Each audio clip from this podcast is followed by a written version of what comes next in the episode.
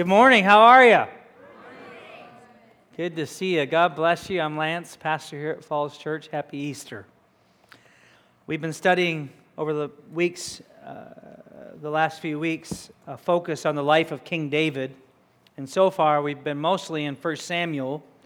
But David was a prolific artist who prophetically spoke about Jesus, the Son of God, on multiple occasions. He wrote a song about the death, suffering, and crucifixion of Jesus. And Jesus quotes David's psalm on the cross that we often read in, from the Gospel of Mark, "My God, my God, why have you forsaken me?" Those words were written a thousand years before Jesus hung on the cross in Psalm twenty-two. He sang also a verse of the soldiers casting a lot for his garments. It's unmistakably uh, talking about the life of Jesus. A thousand years before. A thousand years kind of, you know, messes with my mind. When someone speaks about something that happened years ago and someone speaks about something that happened decades ago, I, I never talk to people that tell me about things that they experienced one hundred years ago, right? Let alone one thousand years prior. So when it happens, it's understandable that no one was connecting the dots as Jesus hangs on the cross. A thousand years ago, if we were to look back a thousand years ago, what would we see across the globe? A world power, China, who was excelling in business, who created the first paper currency known in history, a world, uh, a, a national banking system. They used gunpowder for the first time, where they were able to create explosive flames in military battle. The Muslim world was in its golden age a thousand years ago, the, the African trade, slave trade industry booming. Europe was shifting by the decades. The, the rise of the, of the Danes and the victories of William the Conqueror of England. Right here, what was happening a, a thousand years ago? I'll give a Starbucks gift card to anybody that can quote one person, that can, that can uh, quote one line of history from a thousand years ago in this region. It was the thriving Mississippian villages throughout America that were mostly Spanish and Colombian-speaking, you know, gl- these little villages, and there were there were no sites, no connection globally to what was happening outside of a Viking raider named Leif Erikson, who tiptoed around the Americas and declared it Vinland. A thousand years ago, our American history, it's almost lost. There's hardly any remains in our culture.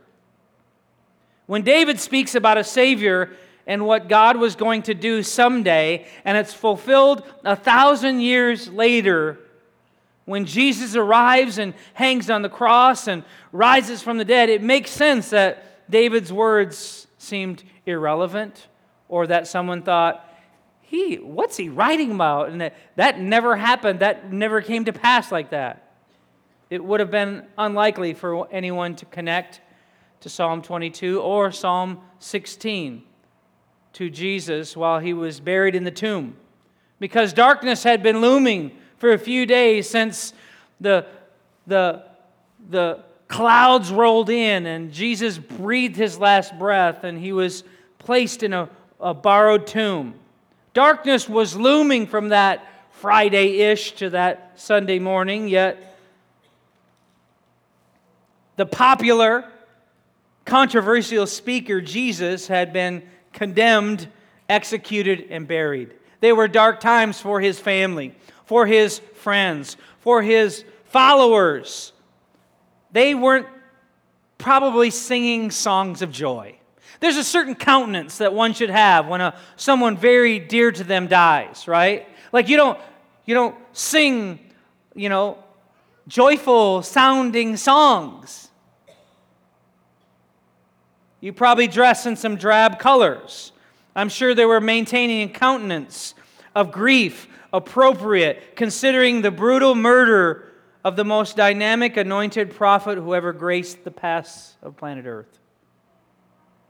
But David wrote this song of joy about Jesus' death and his burial. Psalm sixteen. Therefore my heart is glad and my tongue rejoices. My body also will rest secure, because you will not abandon me to the realm of the dead, nor will you let your faithful one see decay. You make known to me the path of life. You will fill me with joy in your presence, with eternal pleasures at your right hand. These words, a thousand years later, become the theme of Peter's first message and the first recorded Easter sermon ever preached. So I'm preaching an old, old message today. A New Testament declaration, but just as relevant to us three thousand years later, and still these words are unfolding in our life, lifetime. Fellow Israelites, Peter, Peter says when he stands up to preach that first Easter message ever recorded. I can tell you confidently that the patriarch David died and was buried. He's saying, I'm going to tell you some words that David said about death and someone who would not see decay. But I want you to know that David himself was buried, and his body, we know where his tomb is. He's gone. We have relics probably of his bones and skull. But he was a prophet, and he knew that God had promised him an oath that he would uh, place one of his descendants on his throne. Seeing what was to come, he spoke of the resurrection of the Messiah, that he was not abandoned to the realm of the dead, nor did his body see decay. God has raised this Jesus to life, and we are all witnesses of it. Exalted to the right hand of God, he has received from the Father the promise of the Holy Spirit and has poured out what you now see and hear. Therefore, let all Israel be assured of this: God has made Jesus, whom you crucified, both Lord and Messiah. And when the people heard this, they were cut to the heart and said to the Peter and the apostles' brothers, what should we do?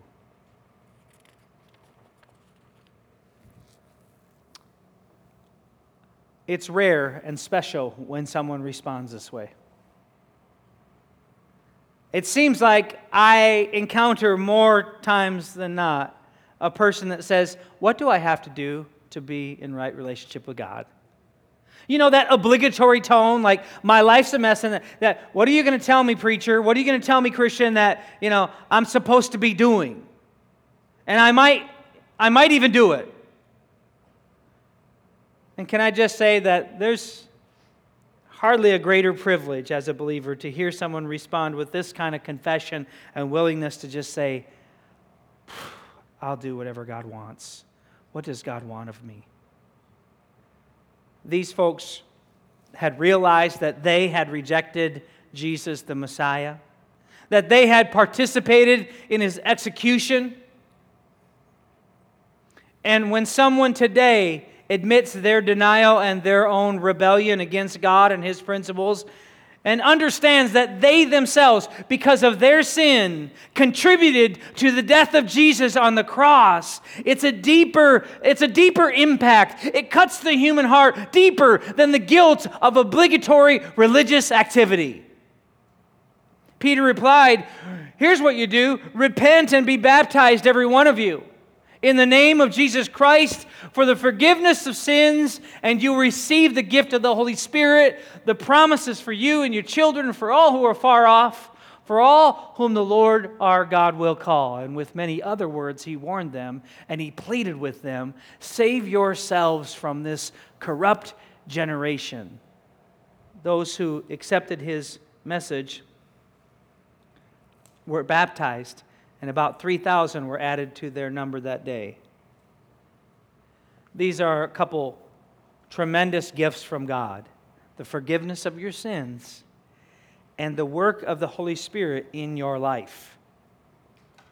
There are a lot of promises within the text of Scripture, a lot of words that, that you hear spoken from the Holy Scriptures, but not all of them are for us. Some were spoken for very specific moments in human history, and some have a broader reach. But not many rank above these two promises to those who will turn to Jesus Christ and confess. The forgiveness of your sins and the presence of Jesus in your life, working in your present day and carrying you into the future. Will you stand with me? See, we celebrate the cross because our sins, on one front, on our sins were nailed to the cross with Jesus Christ. And his physical mission on the planet was finished. When Jesus said, "It is finished," he's talking about the payment for pro- the payment for sin is paid. The Lamb of God paid the price, gave himself up. That part is finished.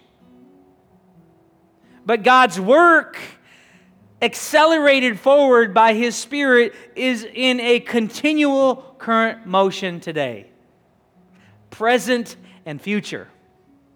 We look back, it's not as an, a picture of a museum, or we're not digging up archaeological artifacts to go, wow, that is really cool about that.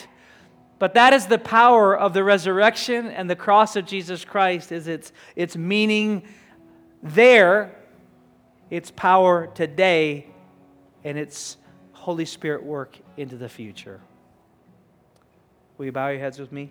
Lord, would you continue to speak to us? You've been trying to reveal yourself to us day after day, year after year.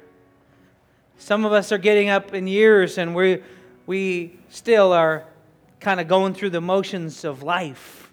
We haven't been impacted with the cross. We haven't been impacted with the resurrection, where it's it's shaken our life and it's altered our the course and the decisions that are in front of us. But would you get a hold of our hearts today, God? Would you hear honest call from us? Uh, honest cries around this room. You can hear every single person. Would you hear our hearts, Lord, and lead us to truth today in Jesus' name? The resurrection. Not a static moment in history that we look back to. We don't memorialize it. It's a portal. It's a when we look back, we see it's a portal from death to life. Paul said to Timothy, it's a trustworthy state a statement, for if we died with him, we'll also live with him. That there is no life in Christ without death first.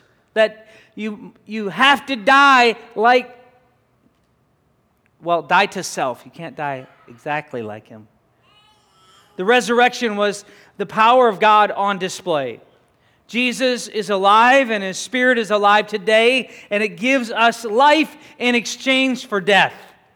The cross and Jesus' work on it is not the end of the story. It's not even the final chapters. Jesus is alive. It's been said the tomb of Christ is most famous because of what it does not contain. I heard someone recently say, we talk about what we have the most of. We talk about what we have the most of. And it was in, in reference to how old we are. That when you're young, you talk a lot about the future, because you have most of your futures out in front of you. You think about your career, your hopes, uh, getting out of middle school, getting out of high school, you know, getting into college. What's out ahead of you, what you're going to do into the future. You're, you talk about your dreams and your hopes. And oftentimes, old people, because what they have most of is behind them. They talk about the past. They tell about things they used to do, things that they that they remember. And can I tell you that I'm excited about what God is going to do in the future? So that tells you what category I'm in. There are great things ahead for believers in Jesus Christ. There is much to be anticipated in the kingdom of God. It's not only looking back at the, the work of the cross, but it's seeing the, what the cross has made possible for us today and into the future. See, eternity is out there. And a thousand years from now, times a thousand years, in eternity, that's that's the beginning. That's the that's the the the, the first parts of it. There's a lot yet to live in eternity for us humanoids, no matter what your age is presently. And Peter spoke about the future events to come in this first Easter message in Acts chapter two. In the last days, God says, I'll pour out my Spirit on all people. Your sons and your daughters will prophesy, your young men will see visions, and your old men will dream dreams. Even on my servants, both men and women, I'll pour out my Spirit in those days, and they'll prophesy. I'll show wonders in the heavens above and signs on the earth below, blood and fire and billows of smoke. The sun will be turned to darkness, the moon to blood, before the great, before the coming of the great and glorious day of our Lord. And everyone who calls on the name of the Lord will be saved. Whoever calls on the name of the Lord will be saved. There's something that's profound and simple about that statement. That God knows the human heart. As much as we think that, you know, that following Jesus Christ is this process of discipleship, and we in the church, as church insiders, are always trying to take people from point A to B and, and advance them in the kingdom and see them mature and grow. And that is critical and important. But there's something simple about whoever calls on the name of the Lord. That God knows the heart of someone who genuinely calls out to Him. Calling on the name of the Lord means admission of surrender, that you're finally giving up. That you're saying, I'm done leading my life. I'm done being the one who makes the rules and harbors unforgiveness. It means you're done bartering for God. You know what, God? If you do this for me, I'll do this for you. God knows the difference between those who are crying out to Him and they want a little Jesus help to get through the difficulties of their life, to make sure some things go a little better for them, to make sure their business succeeds, their career succeeds, or they get something from God. He knows the difference between those that are bartering and those that are broken, guilty, humble, and are ready to die to themselves and live for Christ. It means a big relief for us believers in Jesus Christ is that a person can't miss God if they want to find Him. Because I, you know, I've had people say that to me, Pastor, you had, you had the people right there, but why didn't you pray with them that final prayer? Why don't you ask people, you know, as if me as a human being am going to do, a, that I'm going to do a better job at leading people to God than God Himself. Like, you know what I'm saying? Like, we do have a part, we get to assist, but it, it's God who is doing the rescuing. It's God who's doing the save, saving. We're supposed to do our parts and shine like light, shine like stars, but the saving is God's specialty. And sometimes we get to assist in the process, but God is still the hero who saves. Peter continues to explain the power of the cross of the first Easter sermon. He says, fellow Israelites, listen to this. Jesus of Nazareth was a man accredited by God to you by miracles, wonders, and signs, which God did among you through Him, as you yourself know. He says, He did it all. He's, he's proved Himself over and over and over again. This man was handed over to you by God's deliberate plan and foreknowledge, and you, with the help of wicked men, put Him to death by nailing Him to the cross. But God raised Him from the dead, freeing Him from the agony of death, because it was impossible for death to keep its hold on Him. He proves Himself over and over. Demonstrations beyond human capacity. Capability, and the human reaction was jealousy, hatred, and murder. But it was God's deliberate plan. That's what I love about this text. It's God's deliberate plan. Like, it wasn't mankind killed the Savior and God tried to work some good out of it. It wasn't evil mounting a surprise attack against a helpless Lamb of God. This was God in human form, airdropped into the soulish battlefield for your, for our lives. God knew sin in man's heart would prove his point. I think of trying to get my little dog Pepsi to take medicine. You just put something that in a hunk of steak and throw it on the ground. Pepsi, eat steak, ask questions later. You know, she's a... My dog uh, only only is dangerous when she has food. But Jesus' arrival wasn't a trap by God. It wasn't. Uh, it it wasn't to deceive humans to get, you know. It wasn't. It wasn't to Tr- manipulate them. But when purity and love and the holiness of God Himself is walking in a wicked and perverse generation, one of them has to give. And God gave. And that's what David is singing this song about.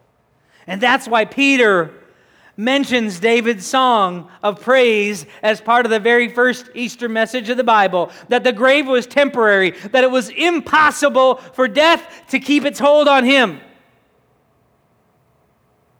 Peter uses a one thousand year old song of David to be his support text in his message. He goes on to say, David said about him, I saw the Lord always before me, because He's at my right hand. I will not be shaken. Therefore, my heart is glad and my tongue rejoices. My body also will rest in hope, because You will not abandon me to the realm of the dead. You will not let Your Holy One see decay. You've made known to me the paths of life. You will fill me with joy in Your presence. A thousand years before He arrives, David prophetically speaks the words of Jesus in first person. I'm sure after David was gone, there was confusion when the psalm was sang. Uh, wait, his body wasn't going to see decay, but we have the tomb of David. People go there and worship. There's some of his bones are in there. There's, there's, a, there's no skeleton of Jesus. No authentic tomb of Jesus with his mummy in there to display. No one's charging money for it. There's some fake ones in Israel you can go to. They're all around in Israel, in Jerusalem. There's fake ones. People say, he was here, he was here, he was here. We think he was here, we think he was there. And people pay money and go in there, those shrines, and they pray. The bones of Jesus ascended up into the heavens in a cloud with the disciples watching in awe. Probably jaws wide open. Probably hands lifted like, Lord, no, don't leave us. Or, how are you doing that? And since that day, the Spirit of Jesus has been then loosed on the earth. Shortly after Jesus' resurrection, a young religious man, Saul of Tarsus, had a Jesus encounter, and he realized that he was completely lost. He had every reason to think that he was in pretty good shape.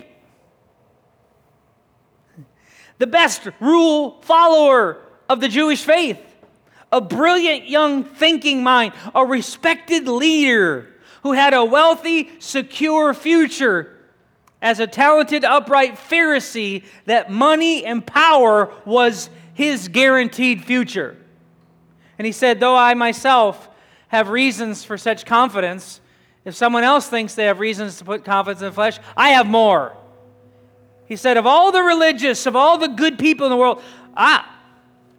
I, I, I was circumcised on the eighth day of the people of Israel. I'm from the tribe of Benjamin. I'm a Hebrew of Hebrews. My family name, I come from a, a group of really good people.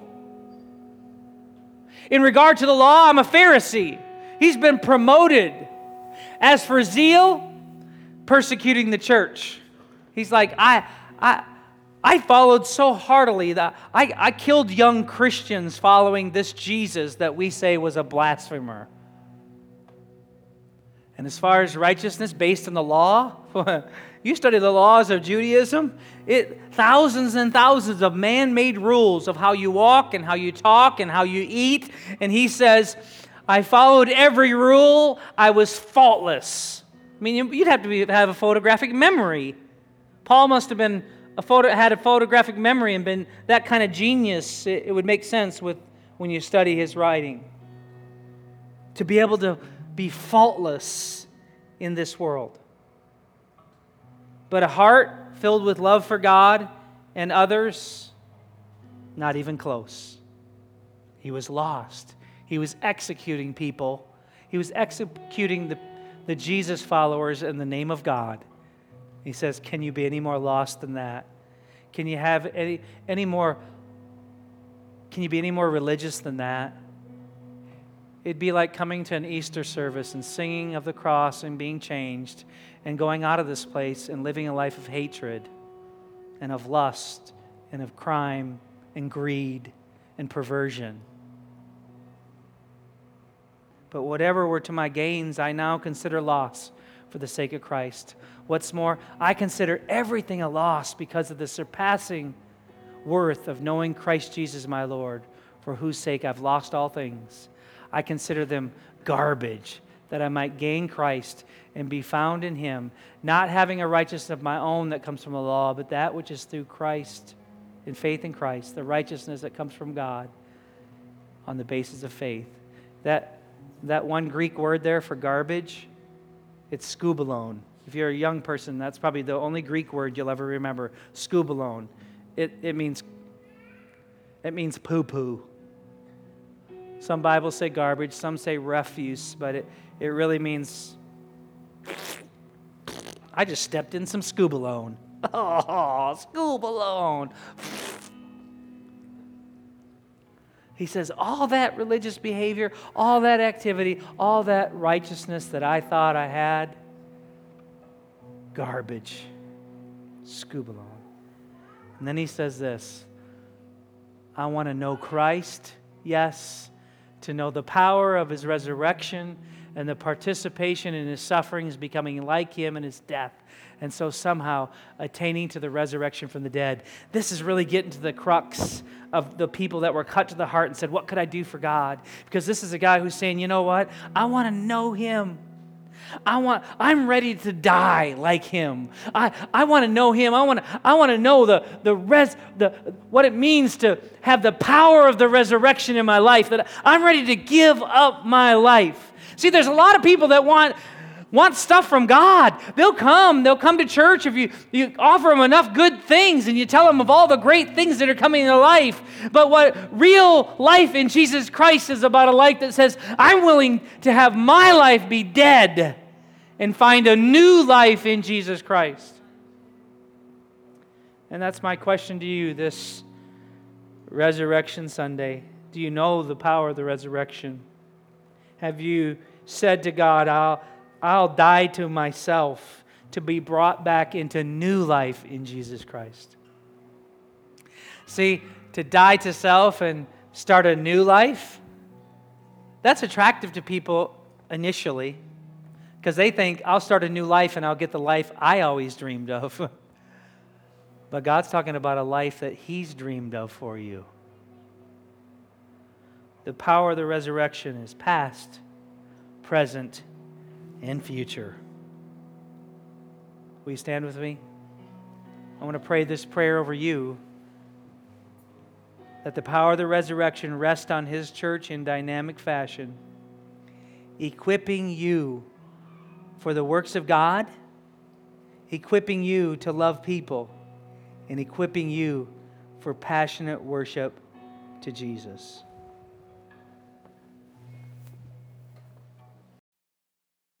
Amen.